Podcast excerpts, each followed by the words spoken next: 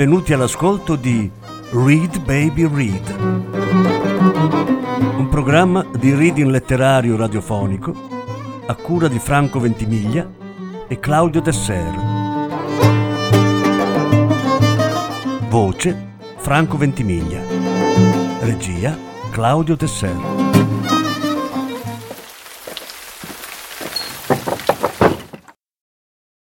Commesse di Treviso dal libro di Fulvio Ervas.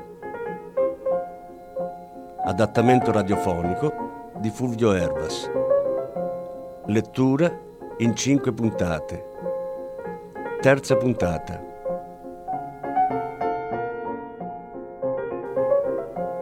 Tredici dicembre.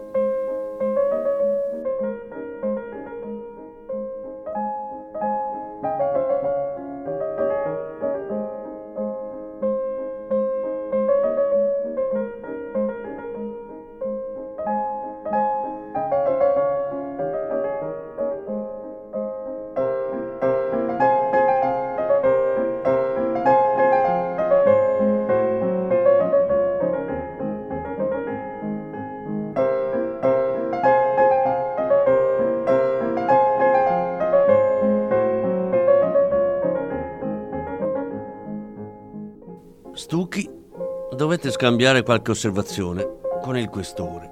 Preoccupato, anche se non percepiva alcun pericolo di natura razziale.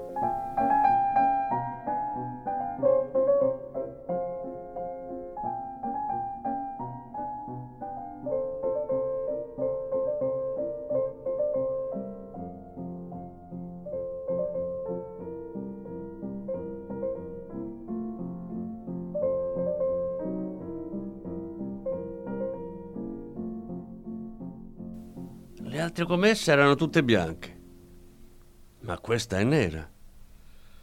Lo reputa un caso? Aveva obiettato Stucchi. Lei tratterà questo caso normalmente. Non c'è nulla di particolare. Per noi i morti sono tutti uguali. Per noi sì, ma per l'assassino? Il questore sembrò travolto da un aumento di pressione arteriosa. Stucchi lasciò il suo ufficio soddisfatto.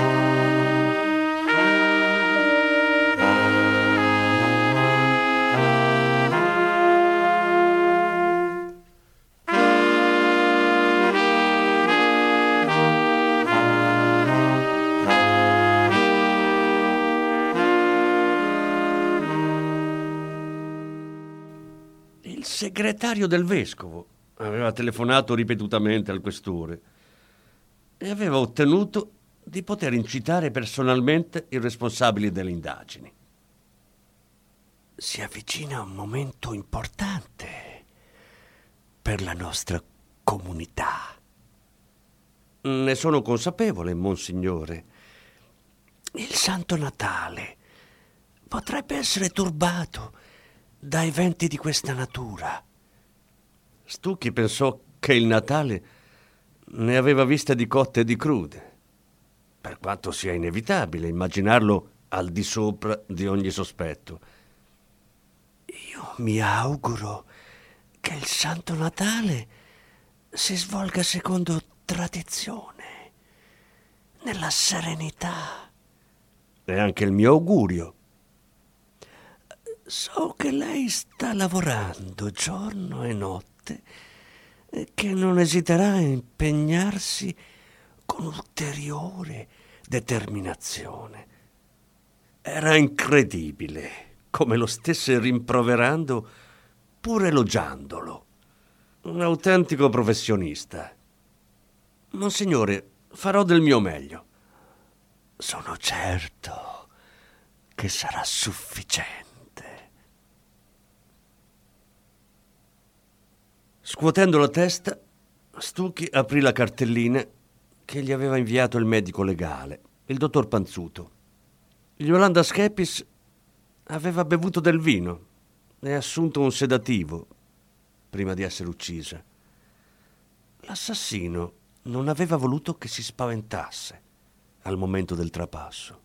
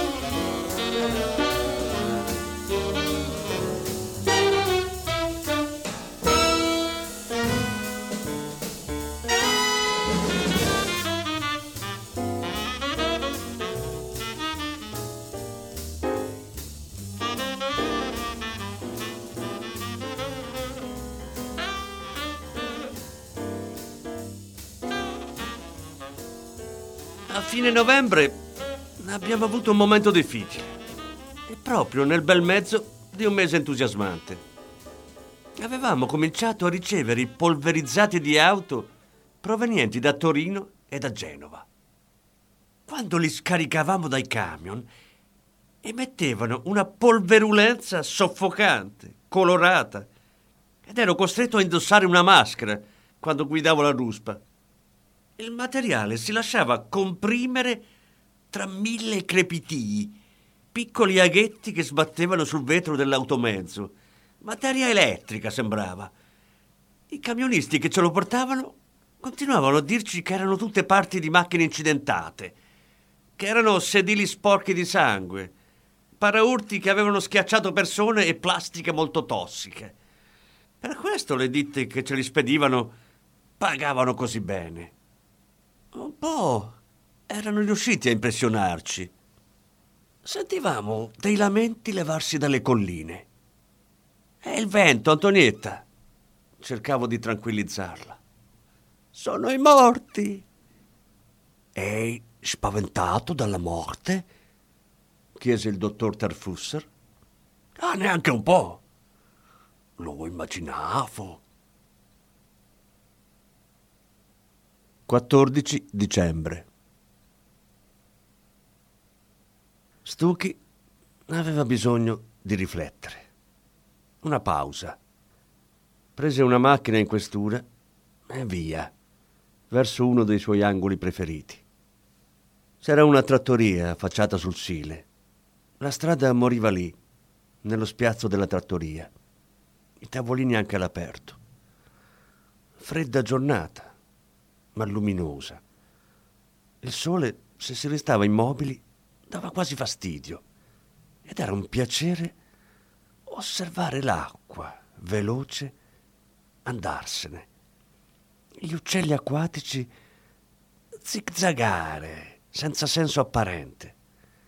Il fiume avanti curvava e Stucchi sapeva come continuava, con gli argini altre curve, vecchi barconi affondati lungo le rive, le cave di argilla, lontano le fornaci.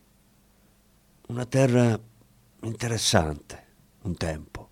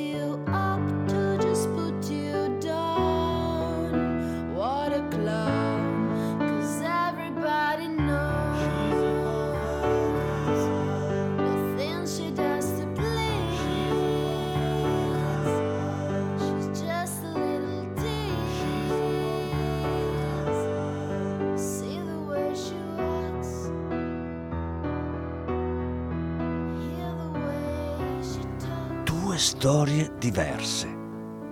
Gli scoppiò nella testa.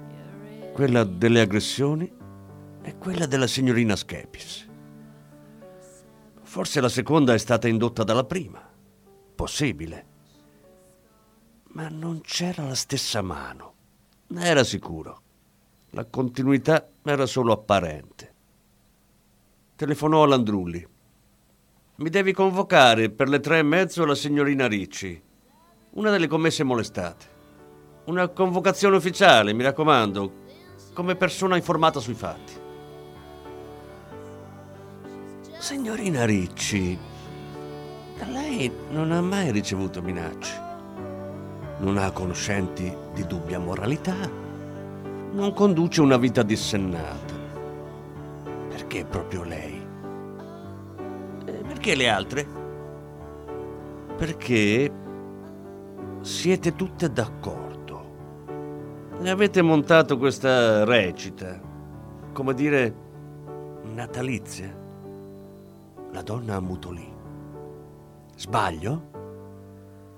Sbaglio se dico che non c'è stato nessun aggressore, che ha avuto un semplice incidente e che la signorina Callegari è banalmente scivolata, facendosi male a una mano, ma non perché spinta dal delinquente, ma nell'enfasi di una recitazione. La signorina Ricci aveva gli occhi rossi, si strizzava le mani con forza. Il pallore le toglieva bellezza. Un rivoletto di lacrime le solcò il viso. Voglio un avvocato, bisbigliò. E per che cosa? Per una ragazzata come questa? Per una messa in scena che ci ha riempito le giornate? Ci ha liberato dalla noia? No, per il momento lei se ne torna a casa e se ne sta tranquilla. È meglio per tutte.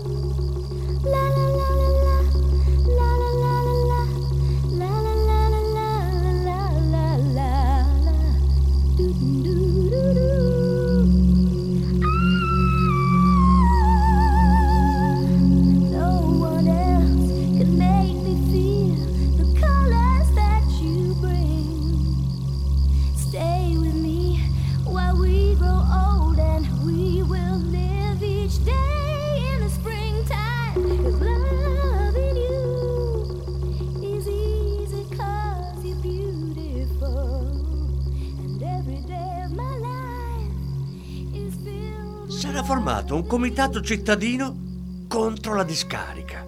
E sono venuti davanti ai cancelli con gli striscioni, una cinquantina di esaltati, di genere misto, bambini e donne in prima linea, che tenevano ben visibili Pierini uguale Bhopal e Pierini uguale Chernobyl. Pierini? Allora lei fa di cognome Pierini. Ah, cielo, mi sono rivelato. I Pierini non sono uguali a nessuno, ho gridato, mentre quelli si sono seduti davanti ai cancelli e si è formata una fila di camion che strombazzava. È per la puzza, Pierini, mi hanno gridato. Non ce l'hanno proprio con me o la famiglia, ma con la puzza. È ora che capiate una cosa importante. Le discariche esistono perché voi permettete che esistano. Noi qui ci occupiamo al meglio dai vostri rifiuti. Sì, signore, dei vostri rifiuti. Se si trattasse dei miei, io ho spazio a sufficienza per tenermeli. Ma voi dove mettereste i pannolini dei bambini per una settimana? Gli assorbenti, in una famiglia di cinque donne. Tutto l'imballaggio della pasta e delle merendine. Le scatole di tonno. Oh, va bene. Vi riempite il bidone e poi mettete una settimana di bidoni nel terrazzo o nel giardinetto. E dopo un mese li versate in quello del vicino, che nel frattempo è rigonfio delle sue immondizie. Così di notte sareste obbligati a portare le vostre schifezze in giro, magari in altri paesi, tutte le notti. E vi sentireste stanchi. E qualche notte finireste per incappare in una ronda che vigila affinché quelli degli altri paesi non impestino i loro giardinetti. Ve le darebbero di santa ragione. Si aprirebbero vendette senza fine.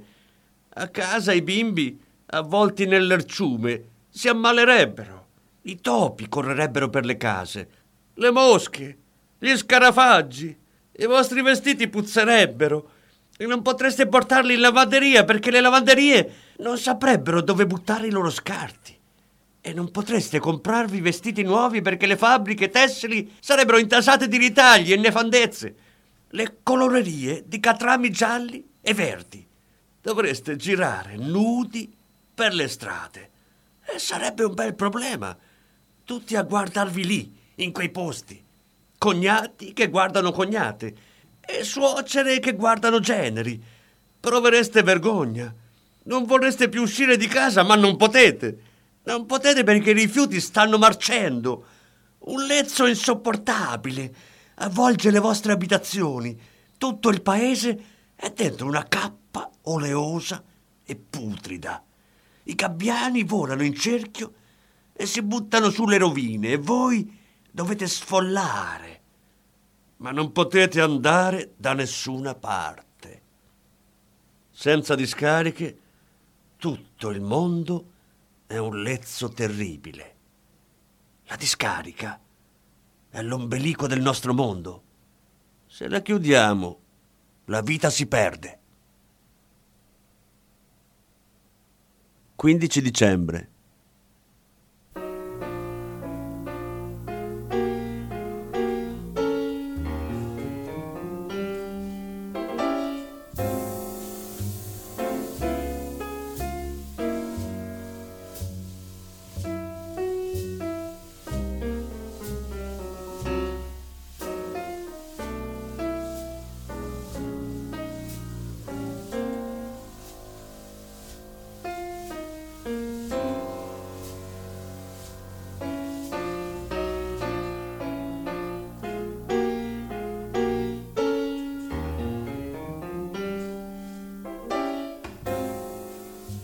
L'agente Landrulli aveva sistemato le sedie perfettamente allineate davanti alla scrivania, in modo che l'ispettore, una volta accomodatosi, le cogliesse tutte con lo sguardo e loro si sentissero sotto osservazione dalle caviglie sino ai capelli.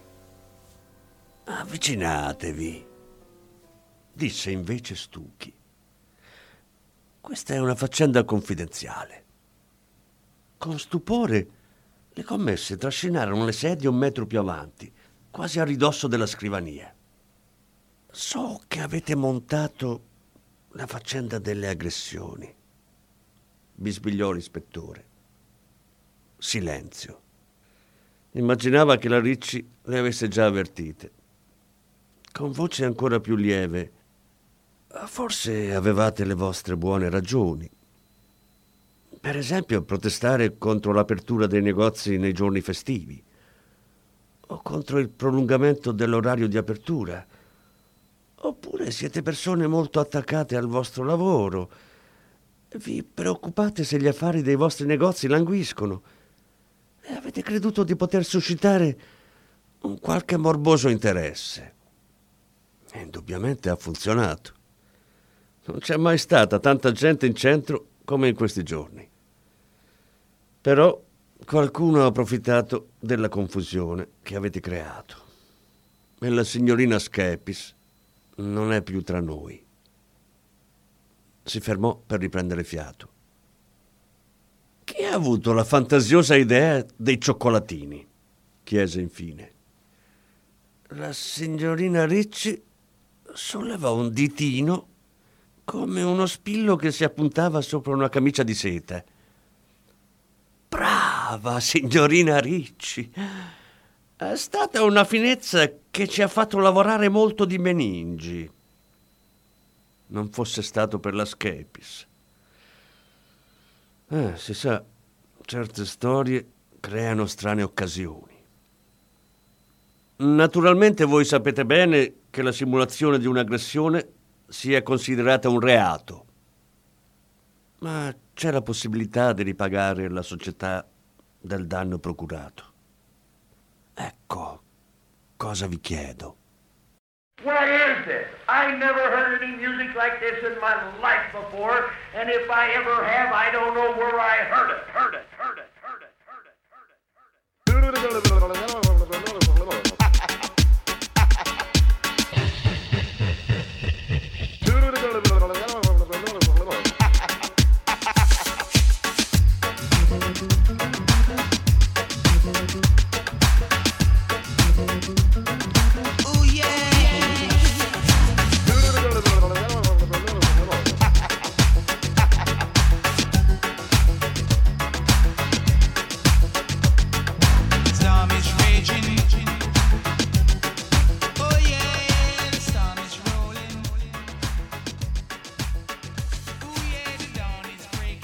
Giovedì 9 gennaio, a 400 metri dalla nostra proprietà, sull'appezzamento dei Cavasini, abbiamo notato un gran fermento. C'erano automobili, un paio di camion, una scavatrice, una squadra di operai e quel che è peggio, un signore con una mappa tra le mani. Niente condomini, dice la mamma, rassicurante.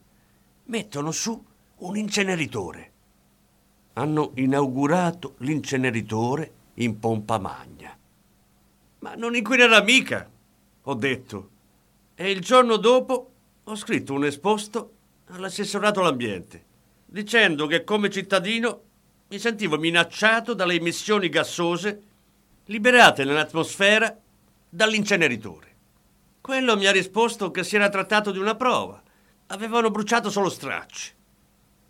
Coglieva inoltre l'occasione per avvertirmi che la ASL aveva comunicato al suo assessorato che i referti analitici forniti dal nostro laboratorio non sembravano del tutto attendibili.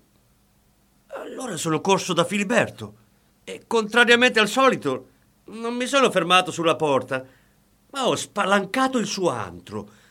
Sono entrato e sono uscito subito per prendere aria. Perché nel laboratorio di analisi non c'era nessun laboratorio, solo scaffali di libri, una scrivania, una sedia a dondolo, Filiberto intento a leggere. E i referti analitici. Ne aveva una decina di tipi differenti per le varie tipologie di rifiuti e li aveva poi fotocopiati. Decine di fotocopie a cui aggiungeva solamente la data e la sua firma. Da oltre un anno mandava alla ASL fotocopie di referti, tutti uguali. Perché non hai fatto le analisi? Ho trovato la forza di dirgli. Perché fare le analisi è come cercare di trovare un senso alla storia. E trovare un senso alla storia è come cercare di trovare delle figure tra le nuvole. Tu non sei un chimico, laurea in filosofia, ma sei in crisi, appunto. Oh, siamo rovinati. Eravamo sull'orlo dell'abisso.